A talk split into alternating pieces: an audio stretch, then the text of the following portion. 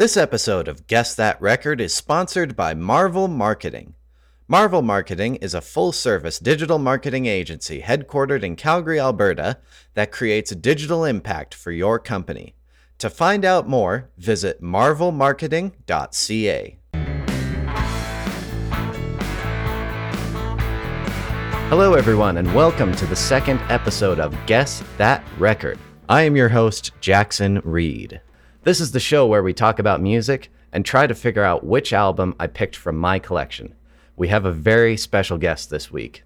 He's best known for his longtime collaboration with Bryan Adams, co writing songs such as Cuts Like a Knife, Heaven, Summer of 69, and many more.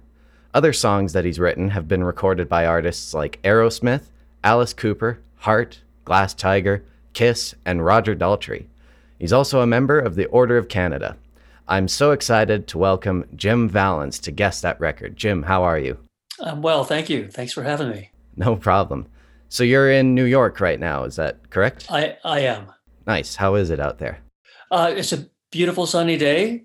Uh, and if not for COVID, I would be looking forward to uh, a show tonight or a concert or a restaurant or many of the things that New York has to offer. But uh, it's uh, despite what some people think, it's not over yet. That's good to hear. Yeah. How long have you been in New York?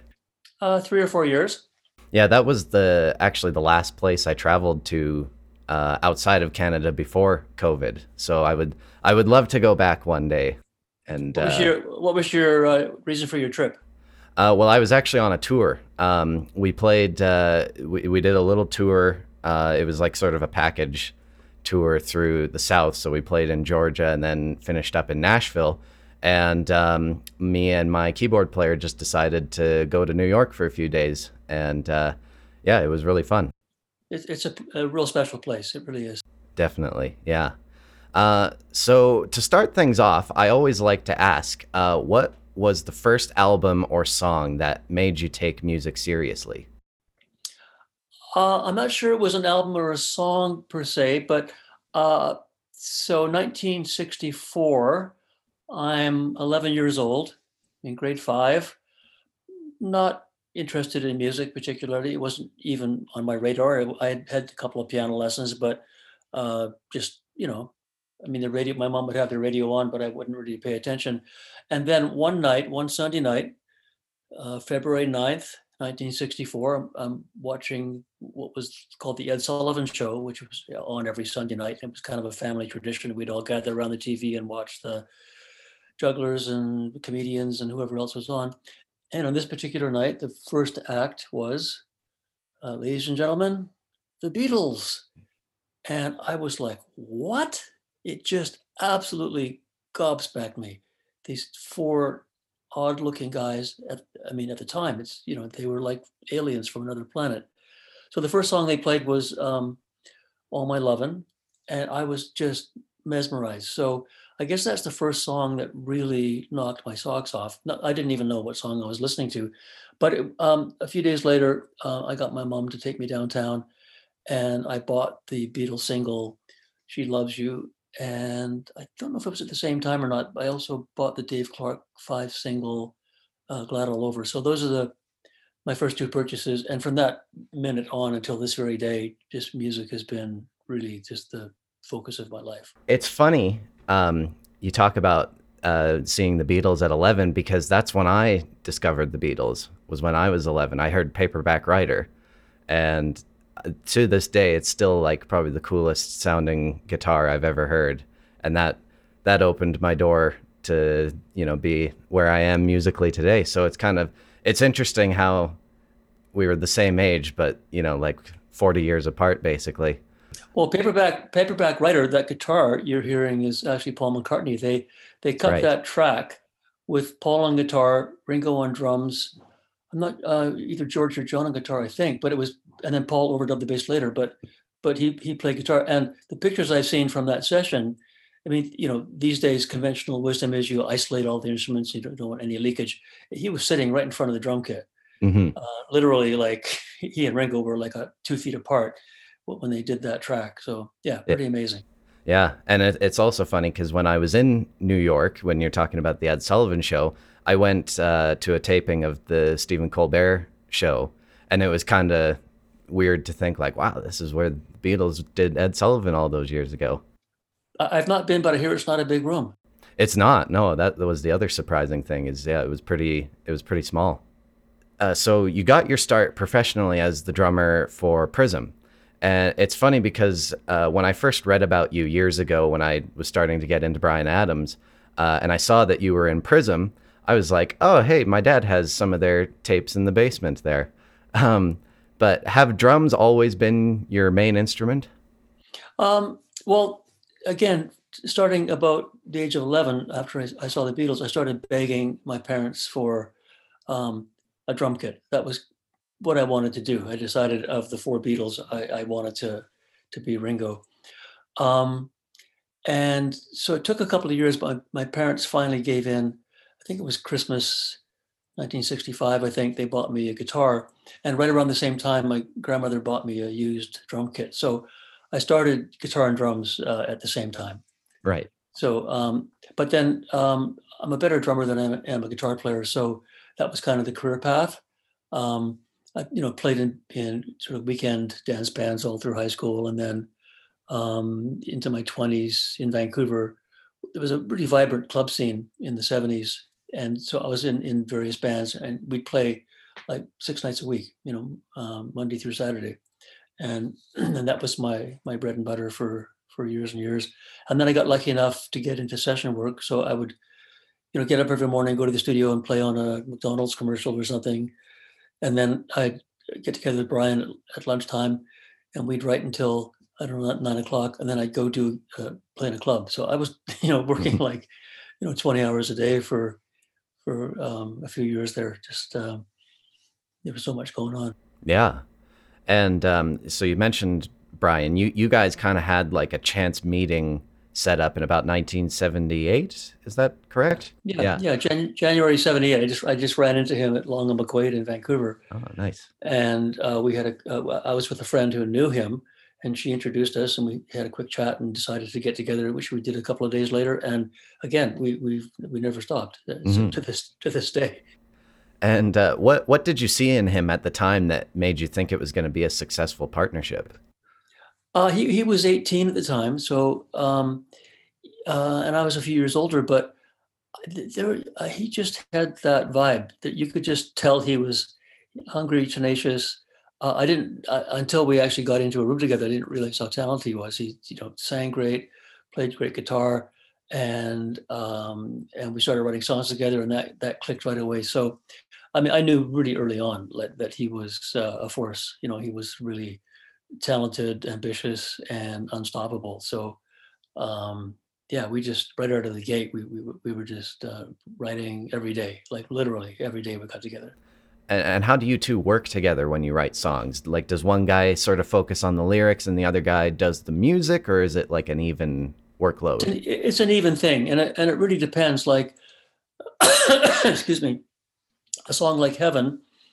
Uh, I was sitting at the piano and Bryan was standing next to me and just kind of, you know, you just go fishing for chords and melodies and snippets of lyric and whatever, you know, you, you know how it, the process is. It's very random and, and um, just stuff pops up and you go, well, that sounds great. And you pop that in. And, you know, so with that song, I played piano, he sang. I'm trying to think, cuts like a knife. I think, I think he was playing guitar and I was playing bass while, while we were writing that. And I used to like I used to like playing bass sometimes when we wrote because it, it put me a little bit in the driver's seat because you know you can play a G on the bass and then Bryan can play a G on guitar, but I can move that up to a C on the bass, and even if he doesn't change the chord, I've forced some, I forced it to go somewhere, and, and sometimes it's even a really cool kind of juxtaposition. I might play a bass note that has no business being part of that chord, but it's like, whoa, that's cool, you know. So, and then sometimes we we'd both um, be playing guitar, so it was it was really different every time. Right, and it, it's funny going back to the Beatles um, because every time I've sort of read about uh, how a Beatles song was written, uh, Paul, for example, would always be like, "Well, you know, I wrote most of that one, but John did the bridge. That was his bit." Um, So, are there songs that you and Bryan have done where you can point out like something that was totally yours, like, um, like "Run to You," for example? What's something in that song that you came up with? Uh, I mean, that might be the worst example because that was such a, a collaborative thing. Well, we started with the with the riff, you know, the da da da da da da da da. I mean, I, am trying to remember. Um, we, we were trying we were trying to write a song for Blue Oyster Cult, and and their song, um, "Don't Fear the Reaper," is a riff song, you know. Mm-hmm. So I'm trying to remember. Uh,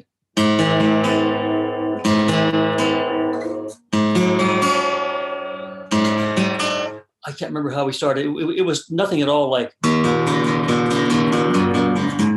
It was nothing like that. It started off somewhere completely different, and just we just sat across from each other, and I would play something, and then Bryan would play something, and we just ended up there. Sorry, I should be able to play it better than that, but um, so it was very collaborative that song. But I'm trying to think of something. Um, Wasn't uh, Summer of '69 sort of like the lyrics were sort of more um, about your experiences? Um, I, you know, I'm, I'm tempted to say that, but but people point to the fact that I was 17 and 69 and Bryan was only 12, so it must be my song.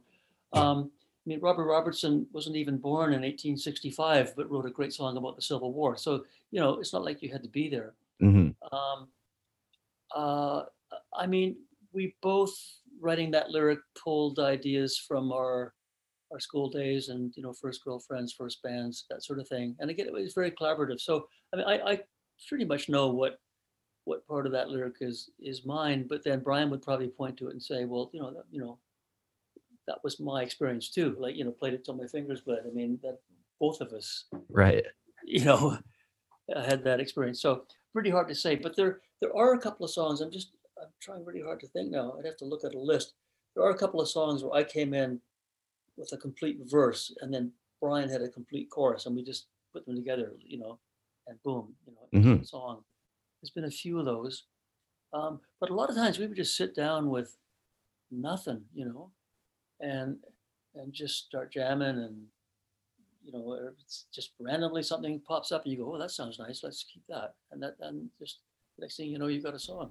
Yeah and um, it's uh, I, I, for those listening there. Jim brought out his guitar to uh, play the uh, riff to "Run to You" there, so that was cool. Um, Poor, poorly.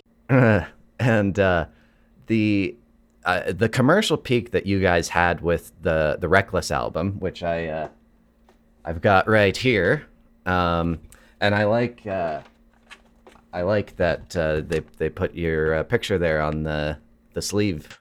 Yeah, that was nice of them, wasn't it? Yeah. and um, uh, you know, the commercial peak that you guys had with that album is the stuff that most artists dream about. It was number one record in both Canada and the US. And in the US, Heaven reached the top of the Billboard Hot 100. And I think that's the most impressive part for you. You know, there are artists like Bruce Springsteen and Bob Dylan and The Who and Jimi Hendrix who never had a number one song. So you've got th- those guys beat there. Uh, what what did you think of the success of that album at the time it came out? Well, it's it's thrilling. I mean, it's it's um, it, it's kind of what what you hope would happen. You you you know, as a songwriter and as an artist for Bryan, you you, you want to have hits, and, and number one is kind of the you can't get any higher than that. So, um, Bryan was touring at the time. It was um, I guess it was '84 I, I don't remember the exact date. Uh, you, you, might know better than I when it when the album went to number one or when the single went to number one. But Bryan was out on the road with his band. I was back in Vancouver, and um, and we just were watching the charts. It, it, would come out. Billboard would would release the numbers every Tuesday, once a week. So we would see number 89, and the next week it'd be number 64, and the next week number 32, and we just saw it climbing up the charts. And you go, "Wow, you, do you think we can make it all the way to number one. And I mean, there was a lot of competition back then. There was a lot of really good music on the radio. So, um, uh, and we just kept watching it. So I finally, when it got up to around number nine or eight or something, I, I was talking to Bryan on the phone. This is before email, even. This is you know before the internet. And I said, look, if it goes to number one, I'll I'll fly to wherever you are, and we'll we'll we'll celebrate. And um, where was it? It was uh, Cincinnati, I think. So I so I flew out and we had a had a little celebration at the hotel, and um, it was it was it was thrilling. Of course, absolutely. Mm-hmm. It's what you it's, it's what you hope for. For sure, and so yeah, you you guys had that success, and then um, you had a very long period where you didn't work together. Uh, the last album you were credited on for a long time was "Waking Up the Neighbors," where you got the co-writing nod on songs like "Depend on Me." Uh, and those songs had been written before Bryan had started working with Mutt Lange. Uh, yeah, kind of. Depend on Me started off as, as a different song that Bryan and I had co-written, and then Mutt came in, and like the, your thing you said a minute ago about Paul would write something, and then John would come in and write the middle, the middle eight. That's what they used to call a bridge back in those days. Um, so yeah, Mutt Mutt took some things that Bryan and I had started and added his his bits to it. So that's how there ended up being some three-way splits, me and Bryan and Mutt. But um, you know, like I said, from January 78 and, until August 89, uh, and I remember it was August 89 because that's uh, um, just after my son was born. Um, Bryan and I pretty much spent, you know, seven days a week, 12 hours a day together, uh, unless he was touring. Um, we, we were in a in a room with no windows, sitting across from each other, you know, for countless hours. And I, I don't care who you are. That's at some point, that's going to, you know, if you're, you know, imagine being taken hostage by terrorists and they put you and somebody in a, in a cell, you know, I mean, you know, for a couple of, well, for 10 years, you know, you're, you're going to start to get on each other's nerves. So I think Bryan and I just, just kind of burned out, you know, I, I, I think, I think we should have taken a break. In fact, I think I suggested to him that we take a break because we were in the middle of writing in August 89. We were in the middle of writing or towards the end of writing. Um, no, Into the Fire had already been done. Yeah, I guess we were on to Waking Up the Neighbors. And we, and we just burned out, you know, we just totally burned out. So I, I, I Bryan didn't want to take a break. So I said, you know, I'm taking a break. mm-hmm. And, and, and, you know, it, it was a little testy. It didn't end on a really happy note. And and for I, I, forget how many years, five or ten years, we we didn't work together. You know, I went and worked with Aerosmith and Alice Cooper and other people, and, and Bryan continued on with Mutt. Um, and and then it just kind of you know we were we were brothers. You know, it just kind of drifted back together at some point. Started talking and then sending each other some ideas. Uh, by this time, there was email you know, if Bryan had a song idea, he'd send it over and see if I had anything to contribute and vice versa. And then we just started writing it together again. So, you know, it was a, it was um, a, a difficult decade, but I think it was necessary. And I think we came back closer as a result. Yeah. And I, I was going to say, it's cool you guys were able to sort of get back together writing again. And, you know, you guys made a record with Jeff Lynne here in the last few years. Um, yeah, that was a load of fun and you wrote the Pretty Woman musical together. Uh, did your long hiatus of writing with Bryan change the way you work together, or was it just sort of like old times again?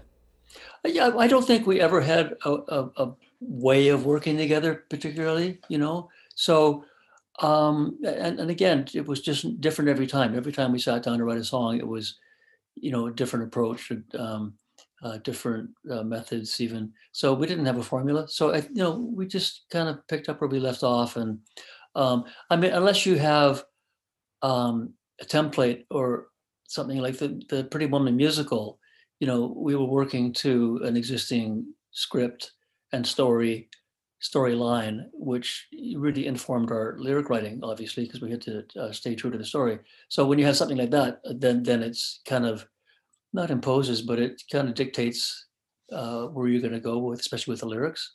Mm-hmm. And and and style wise, also with the Pretty Woman musical, the the director would want a rock song for this section and a ballad for that section. So you know we're working to to some degree to, to some set instructions, but you know we had a lot of uh, free reign too. But if we were just sitting down to write a song for Bryan, um, I'm, not, I'm not sure we uh, necessarily did that because we'd we'd just write and then we'd go maybe that's not right for Bryan and we'd give it to Tina Turner or something. So we were just writing to write.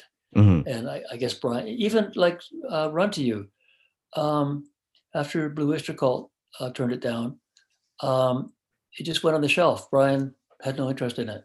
And it, it was his producer, Bob Clearmountain, towards the end of the Reckless sessions said, look, we're, we're at least a song short here. What else you got? And, and Bryan has said, well, I got this song Run to You, but I don't, don't really like it. And he played it for Bob and Bob said, I think it's great. I think we should cut it. And, and that's how it ended up on the album. So yeah, it was never, we were never sure what song was going to work for Bryan. Mm-hmm. And uh, Bryan has got his new "So Happy It Hurts" album coming out fairly soon. Uh, I wanted to know, did you contribute anything to it? I noticed, I noticed he's working with Mutt again. Yeah, I, have got three songs on it.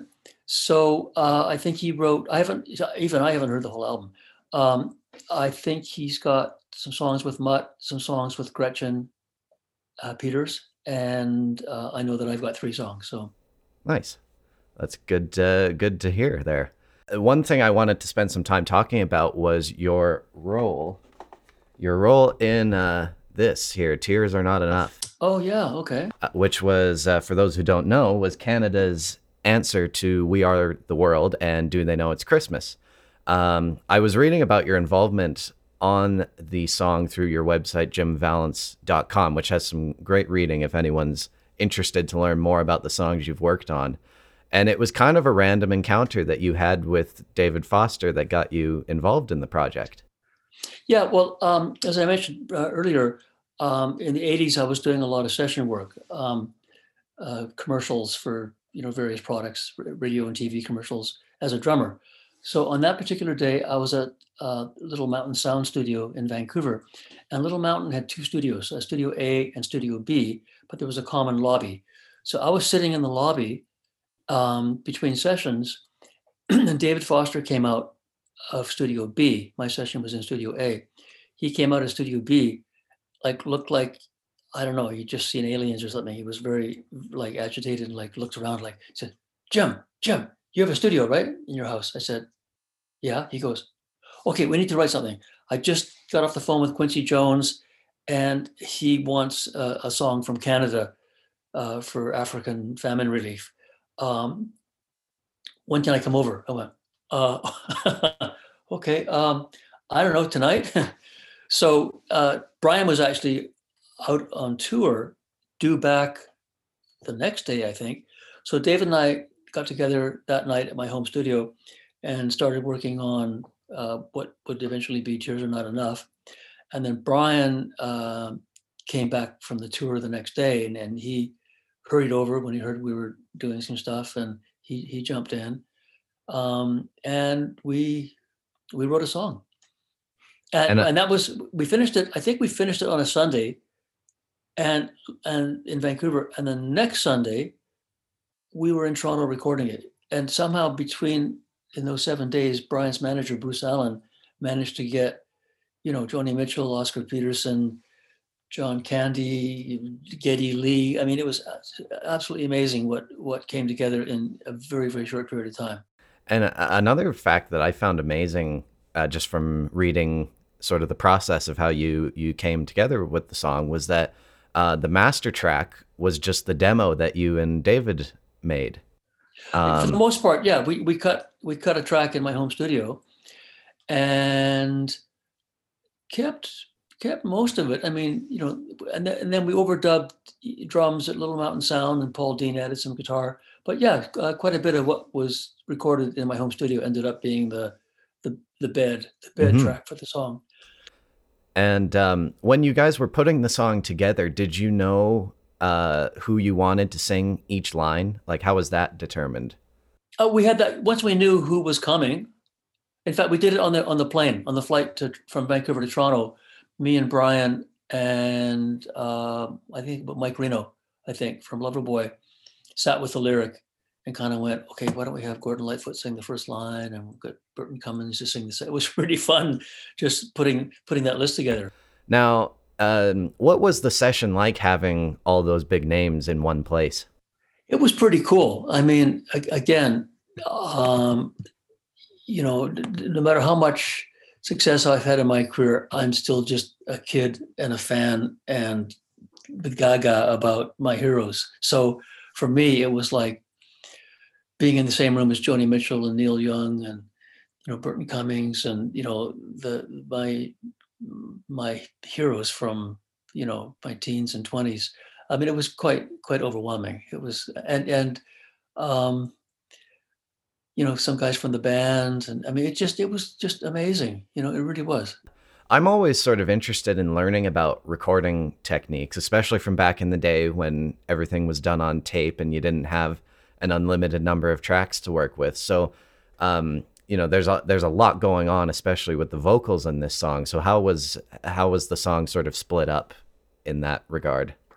I'm, I'm trying to think back now we in those days they were it was 24 track machines and this is before digital so it was 24 track analog and i think we did um, a mix to two tracks so we kept the 24 tracks with instruments on it, and then we did a, a mix to two tracks of another 24 machine. So we had the the band track in stereo on say tracks one and two, and that left open like you know 22 tracks, although take away a track for code, which was used to sync the machines. So we had another 20 plus 20 or 21 tracks for vocals. So and and also because uh, other than the big backing vocals, you know, the choruses, excuse me, um, everyone kind of sang one line. So we could have Gordon Lightfoot on track two, and the next line would be uh, whoever I'd have to again look back. Burton Cummings, I think, was after. Cummings. We could have him on on on the next track, and then we could go back to the Gordon Lightfoot track a little bit later with no risk of, of erasing his vocal. You know, so we could sort of have Gordon and the other people on other tracks. So yeah, it was a it was a little bit of a of a you know figuring out ahead of time how it was all going to work. Uh, it was engineered by a guy named guy named Hayward Parrott, you know, very experienced uh, engineer. So he he knew exactly what he was doing. So we, we just kind of left that in his in his right. realm. Yeah. And another crazy aspect that you oversaw was getting Bruce Cockburn's part into the song. And for those that don't know what happened there, uh, like what did you have to do to get Bruce into the song? Yeah, I, th- th- I forgot about that. Thanks for reminding me. So, I mean, Bruce Cockburn was, you know, uh, for a bunch of reasons. I mean, you know, uh, well loved kind of Canadian folk artist and and socially active, and we just thought it would be great to have him involved. And um, unfortunately, he was on tour in Germany at the time and um, couldn't do it. So uh, someone said the only way we could do it is if um, somebody flies over there and we book a, a studio and, and record him. I mean, nowadays he, he could have just sung his line into his iPhone and, and uh, emailed it to us. But you have to remember, this is before the internet, yeah. before digital. This is analog. So uh, silly me, I said, well, I'll, I'll go over. You know, I'll, go, I'll go do it. So, um, so I was in Vancouver. So what they did is they, we, we, I had to take a tape with me to Germany, and then book a studio and um, go in with the tape and get Bruce's vocal on the tape, and then bring the tape back. So I flew from.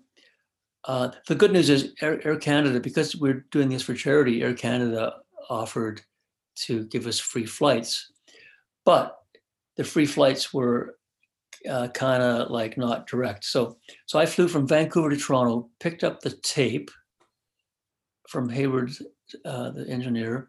Then I flew from Toronto to Frankfurt, and Bruce was in. Wasn't it uh, Hamburg? Hamburg. Yep. Then I flew from Frankfurt to Hamburg and I arrived around dinner time, and Bruce was playing a gig that night in a in a small venue. And I got together with Bruce, and Bruce says, "So, so tell me about this project." I went, "Oh, well, it's like the Canadian uh, contribution to um, famine relief, like you know, like we are the world, and do they know it's Christmas?" And he said, "Well, I don't, I don't really know if I want to want to be involved. I went, what? I just, I just flew halfway around the world. I think I forget it was something like six with layovers. It was something like 16 or 18 hours of, of flying Vancouver to Toronto, Toronto to Frankfurt, Frankfurt to Hamburg. Anyway, um, um, before I reached for Bruce's neck with my claws, um, we had a further chat about it, and, and he uh, came around and agreed to do it. I don't know if he was ever not going to do it. He just kind of had a moment there where he was like, you know, eh, I'm not really sure. Anyway, the next day we went in the studio. Uh, Bruce sang uh, beautifully. Now had his voice on tape. So they were mixing the next day in Los Angeles. Uh, Umberto uh, Gatica was mixing at uh, Lion Share Studio in LA. So I'm in Hamburg. So the next morning I get up, I fly from Hamburg to Frankfurt, Frankfurt to I to Vancouver or or Toronto, I forget which, because I had to I had to pick oh, I had to pick up the tape, the master tape, I think, to bring with me. So yeah, I think I flew to Toronto, picked up the tape, and then I guess I flew from Toronto to LA. And by this time I hadn't slept for about three days. Um, maybe an hour or something. I mean, and I um, remember getting out of the car. It was really embarrassing. Uh, at LA airport, uh, David Foster picked me up. And um, I, I, remember coming off the plane and my legs gave out. I, I, mm-hmm. I actually fell down, kind of collapsed from exhaustion. And I mean, I was okay, but it was just that I, literally, I just totally fried myself doing doing this uh, Bruce Cockburn, like five seconds of, mm-hmm. of vocal. But anyway, we went to the studio, flew his vocal into the master tape, and then uh, Umberto did a you know outstanding job of stitching it all together. And uh, yeah, it just it must have been such an amazing project to be a part of, working with all those big names and raising money for a good cause. And I remember hearing the song for the first time when I was in high school because I was really into Rush at that time, and I was like, oh hey, Geddy's on it, and he he's got I think one of the the best lines on the song there, and uh, it's it's also funny. My mom uh, and I have talked about the song, and she's she thinks it's better than We Are the World. Oh well, tell your mom thank you. Yeah, yeah, and uh, just uh, quickly, I wanted to ask you about the songs you wrote for uh, Roger Daltrey because I'm a huge fan of the Who. Uh, so I wanted to know what it was like to write some songs for him. Well, uh, great. Uh, Bryan um, Bryan knew Roger. Bryan's girlfriend at the time, Vicki Russell, was the daughter of Ken Russell, who directed the uh, the film. Was it Quadrophenia or um, what film am I thinking of? What film was uh, Tommy? Sorry, Tommy directed Tommy, and Vicki, as a little girl, was in the film. So Vicki knew Roger, and I, I I think Vicki introduced Bryan to Roger, and they went out for dinner one night. And Roger was doing an album, and Bryan said, "Hey, you know, you need some songs." So we wrote. Uh, we did two songs for Roger. One was a song we already had kicking around. I think we'd written it for Stevie Nicks. It was called "Let Me Down Easy." I think we wrote it for Stevie Nicks, but either she didn't do it or we never even got it to her in the first place. And then the second song called Rebel uh, we wrote especially for Roger. We we kind of imagined from his point of view if he, he I don't think Roger writes songs, but we imagined if he could, what would he want to say? And uh, just imagined this English guy in a small town with a kind of a crappy job and just wanting to get out of there, you know, mm-hmm. and and being a little bit of a rebel. Just you know, everyone else in his town just stayed. And I, I had remember reading something one time. It was in the newspaper one day, just randomly. It was, um, I remember exactly, uh, there was a school teacher in the town of Cheddar, famous for the cheese, the town of Cheddar in England, a school teacher. Um, and there were some archaeologists doing, had discovered uh, like a 10,000 year old gravesite uh, near the town and uh, were able to extract DNA um, and thought, let's collect some DNA from locals, like any anyone who's who whose family has been here for generations. And people would say, "Yeah, my father was born here, my grandfather was born here." I think my great grandfather was, but no, nobody would know ten thousand years back. Maybe it was five thousand, but it was a long, very long time. hmm Anyway, this one school teacher who who had a long family history in the town, uh, his DNA matched with one of these um, people from who had been buried like thousands and thousands of years ago. The point being, often in, in small town England, people just don't leave. You know, I mean, I remember, I remember one time uh, I, had a, uh, I lived for a number of years, mostly summer. So I had a summer home in, in the little town of Sturgeon Falls in northern Ontario. And I, I went to the post office one time.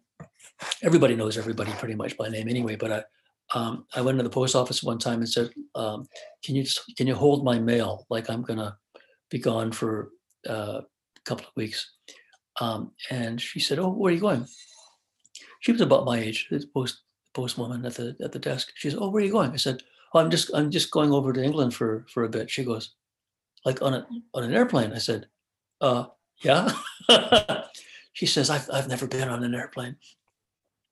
And what I took from that was she really never. Maybe she'd been to Sudbury or North Bay, but I, I don't think she'd ever been much of anywhere. You know, just and not that that's super common uh, up that way, but but you know the point being sometimes these small towns people just you know they're born there they die there their parents were born there and die there so the song rebel kind of came from here's a guy who's decided i might have been born here but i'm, I'm not going to die here you know Right. and he, like a rebel i'm i'm out of here hmm And yeah, it's a great song. So um, now, just uh, before we sort of move on to the guessing portion of the podcast, what we're here for, uh, I have something that I've developed called the record personality test. So it's six questions, and all you have to do is just answer with the first thing that comes to your head.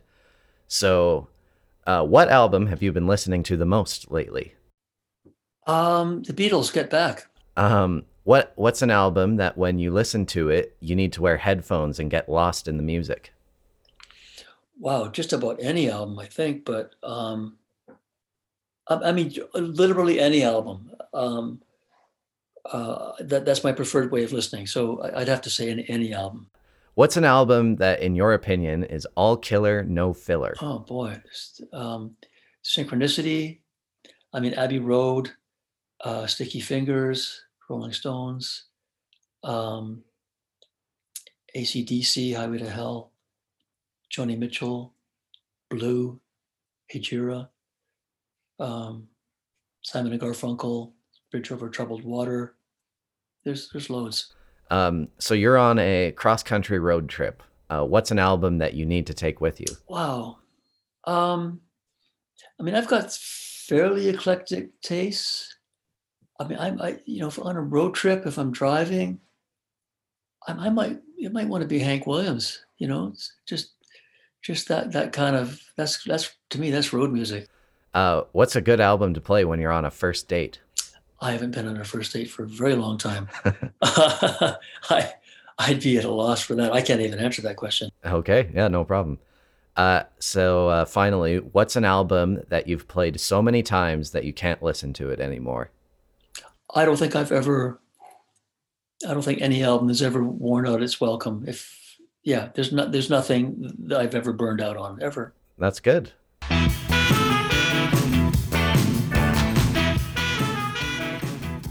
All right, Jim, we are now moving into the portion of this podcast for which it gets its name. I'll go over the rules for you and any new listeners out there. Uh, so, I have a bag here, uh, and inside this bag is a record that I picked from my collection of nearly 400 albums. I will give you three clues about that album to steer you in the right direction, and then you can ask me 15 yes or no questions to determine the identity of the album. Uh, just as an extra tip, uh, you can absolutely right off the back bat ask uh, questions like, "Is it Purple Rain?" But uh, if all your questions are like that, you may run out of them. So, Jim, Jim Vallance, are you ready to guess that record? I am. All right, here are your three clues. This album was released in the 1970s. It features three singles that reached the top spot of the Billboard Hot 100, and this record was not released when it was supposed to be. Question one. Um, is it Canadian? It's not Canadian. Question two. Is it a, a band or a, an artist? It is a band. Question three. Uh, is it an American band? It's not an American band. Question four. Is it a British band? It is a British band. Question five. Is it a three-piece band? It's not a three piece band. Question six. Is there a woman in the band? There is not. Question seven. Is it progressive rock? It's not progressive rock. If you need any hints, I'm happy to give you an extra hint. Oh, well, yeah, I'm going to need some hints because I'm I'm I'm not even close. Okay. Um, I'll uh, I'll say that we have talked about this band already in this podcast. okay. Question eight. Is it the Who? It's not the Who. Question nine. Talked about this band already.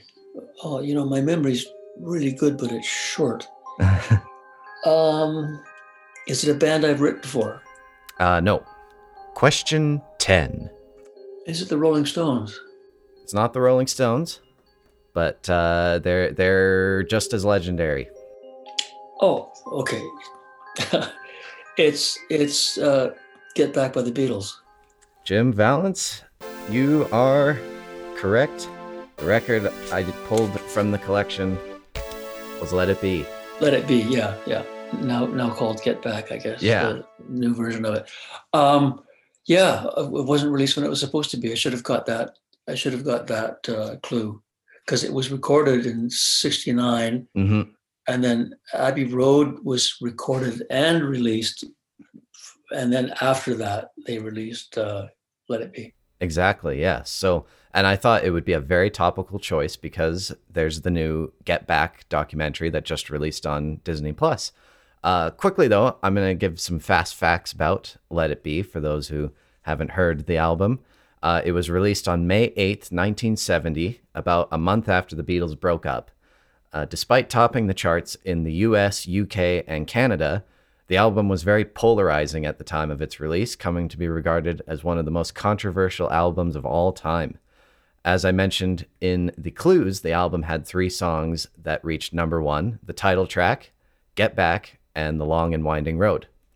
So, just sort of continuing our Beatles discussion here, I noticed on your website that you've got some cool uh, Beatles memorabilia I do. yeah, the John Lennon Visa, I believe, was the one I saw there. How did? Uh, what's the story behind that? Um, well, the story the story behind the visa itself is uh, in August 1960. Um, the Beatles, who were still teenagers, John was. I don't think John had even turned 19 yet in August. Yeah, he hadn't. He wasn't yet 19.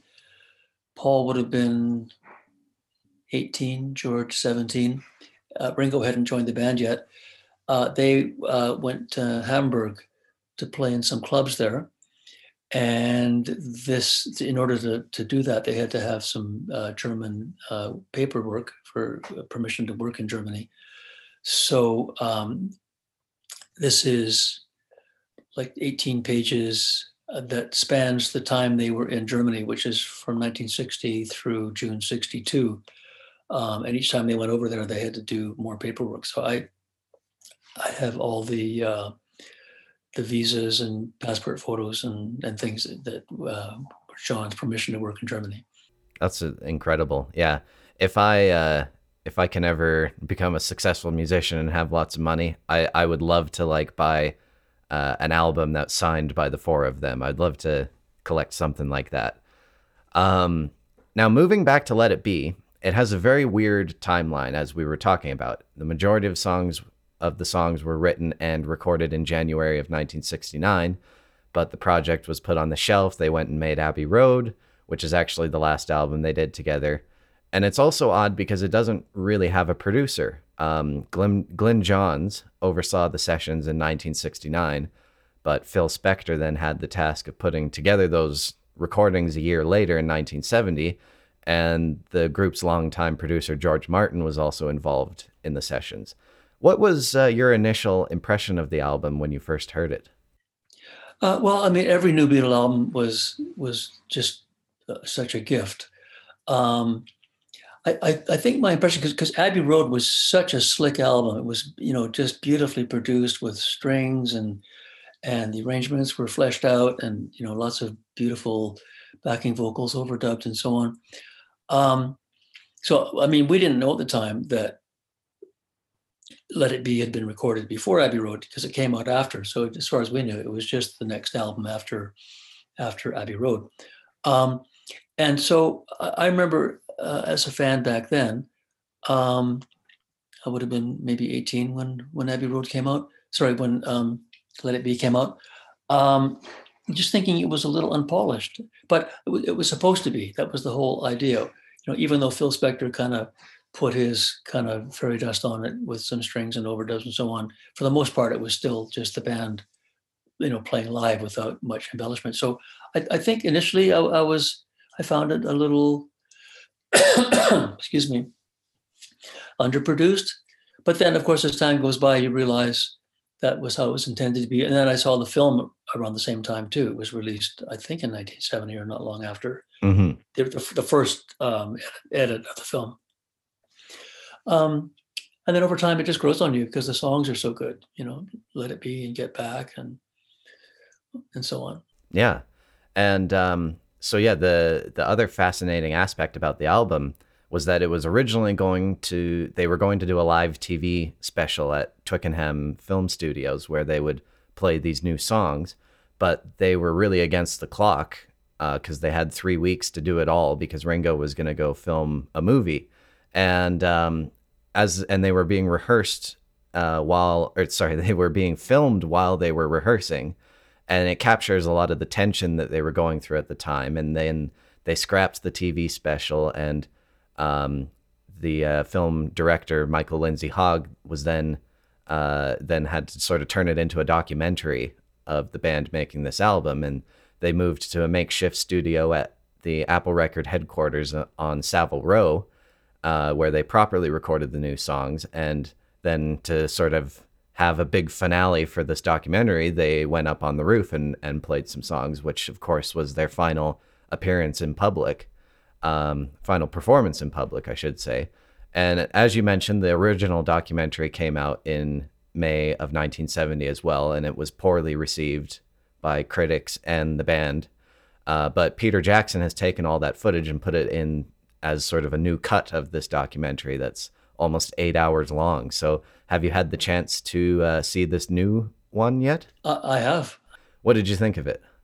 Well, I mean, I thought it could have been maybe three hours. Um, there's an. Have you seen it? Yeah. Yeah. The, I mean, uh, the the moments like when you literally see the song "Get Back" being written, just come out of thin air. There's a moment where the song doesn't exist, and two seconds later it does, um, as as Paul just kind of conjures it out of out of thin air. I mean, that sort of stuff was was amazing.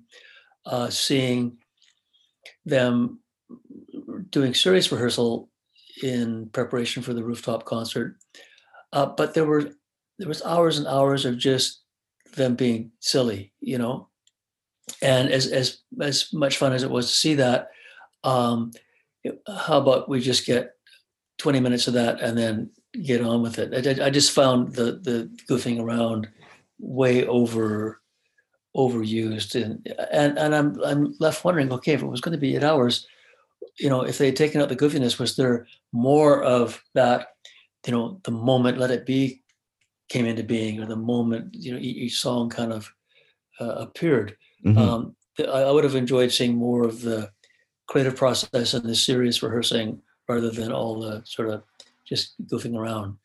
And yeah, it, it I, I could see someone that's not a fan of the band maybe be kind of like bored watching it.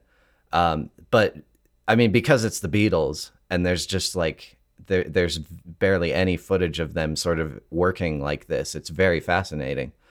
Um, and it's sort of it's interesting you talk about um, the uh, seeing things that maybe didn't get put in the final product.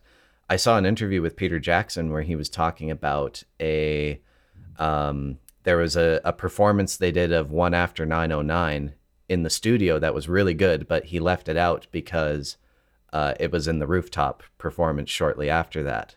So um, it was sort of stuff like that. But it, it is interesting watching them write together because it, it feels like if you've been in a band, that's what it's like when you're writing songs with other people. And it's it's sort of relatable to see like, wow, this is the biggest band in the world, but they still, you know, are just a band at the end of the day. And it doesn't shy away from the tension that the band was going through, because uh, it even it shows the exact moment where George quits the band, which is kind of crazy to see. Now, uh, the the other interesting thing I think that helps uh, sort of change the narrative of the story is that you see a lot of Glyn Johns because I didn't even really know he was involved in the sessions. I thought it was Phil Spector doing it. But then you see that Phil Spector isn't even in this documentary. Glyn Johns is the guy recording all these songs. So uh, I think that kind of gives him some uh, some props there. Yeah, well, they they dumped it on him after they decided to abandon the project they dumped it on Glyn Johns and said, "Here, you make something of this," and he took it to Olympic Studios and uh, did a mix, which they, I, I, th- I, think it's a mix that McCartney preferred. It might even be what was called the naked, the naked mix, right? Like, and then, but they ultimately weren't happy with that either. So John Lennon uh, gave it to Phil Spector, and dumped it on him and said, "Here, you, you, you see if you can do something with it." So Spector, um, you know, put you know strings and choirs and all kinds of things on on some of the songs, mm-hmm. and that was the album that was released and that we were most familiar with in the in the seventies. Yeah, but now yeah, but Glyn, yeah, Glyn gets credit for certainly recording the the, the album, and mm-hmm. and you know, I think he's a, a, to this day a little bummed that his mix didn't uh, become the definitive version, but. Now I figured uh, we could just go through it track by track here, and you can chime in uh, whenever you have something to say. But it starts off with Two of Us, which is um, nice little acoustic number. And we see in the documentary that the track really goes through a lengthy process to sort of end up with the one that we hear on the album. And it kind of reminds me of some songs that Paul would later do with Wings, um, yeah. like Another Day or um, songs like that. Then uh, Dig a Pony was one of the songs that was recorded on the roof, and that one also kind of went through some changes to get there. Across the Universe is probably my favorite, one of my favorite Beatles songs of all time. There's there's something just so profound to me, and it was one of the songs that Phil Spector um, messed around with and added strings and stuff. And uh, having heard both versions, I think I actually kind of prefer it with the orchestra on it but um, that's uh, that's one of the songs that really got spectered. Then "I Me Mine" was one of the Harrison penned songs, and we see in the documentary like the moment when George writes the song, but it was unfinished uh, in those initial sessions, and it got properly recorded in January of 1970 by George, Paul, and Ringo, which made it one of the last, or I think it was the last new song ever recorded by the group. Um, then we've got the title track, Let It Be, which is sandwiched in between Dig It and Maggie May, which are kind of filler tracks. But uh, Let It Be, of course, you know, one of their most famous songs. I've Got a Feeling and One After 909 are two, the other two songs from the rooftop concert that made it on the album. Uh, I really like I've Got a Feeling. I think that's an underrated song. And One After 909 is interesting because it was a song they did in their early days Yes, which is kind of yeah. it's kind of a theme of the album, and you see that a lot in the documentary where they're kind of playing some of their older tracks. Um, then we have the Long and Winding Road, which is one of their strongest ballads and the last number one hit. And I think this was a, a song that really angered Paul McCartney when Phil Spector put yeah. the orchestra on it. Yeah. The album then ends with uh, another Harrison song for you, Blue, and it, then it ends with Get Back, which is probably one of the best rock and roll songs of all time. Um, so good. And uh, I can consider, or I can see why people may not consider it their best, but I've always enjoyed it ever since I was a kid, and um, you know, I think um, since a big point of the album is that the band wasn't keen on sort of how the songs ended up. What do you think of the the production on songs like the the Long and Winding Road? Um, I mean, the first version I heard of it was the Spector production, so that was kind of the one that was implanted, you know, in in, in my brain. But but I, I, I kind of have to agree with Paul too that there's something about just the unadorned version that's very very endearing, you know. Mm-hmm. So and and you have to wonder like these songs any any one of these songs could have made it through to the Abbey Road album.